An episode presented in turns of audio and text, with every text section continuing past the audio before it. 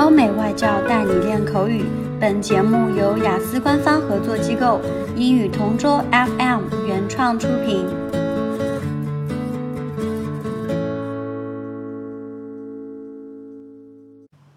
Describe a practical skill you learned. I've picked up lots of important practical skills and abilities over the years, but probably the most important skill I learned recently was learning to drive. I learned to drive while I was in my hometown between semesters at university a couple of years ago.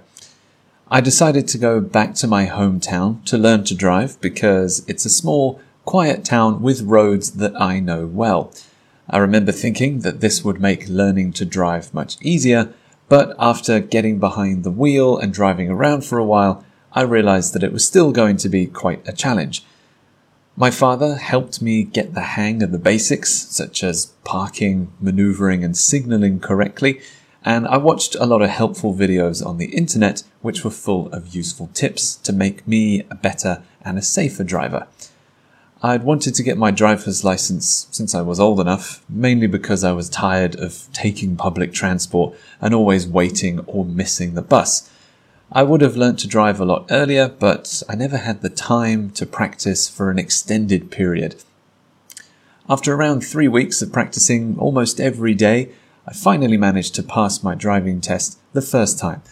I owe a lot to my father helping me hone my new skills, and if I need to learn another skill in the future, I'll definitely ask my dad for help again. OK，今天的 Part Two 口语话题到此结束。想要免费获取九到十二月雅思口语完整题库的小伙伴，可以关注我们微信公众号“英语同桌”，回复关键词“口语题库”就可以啦。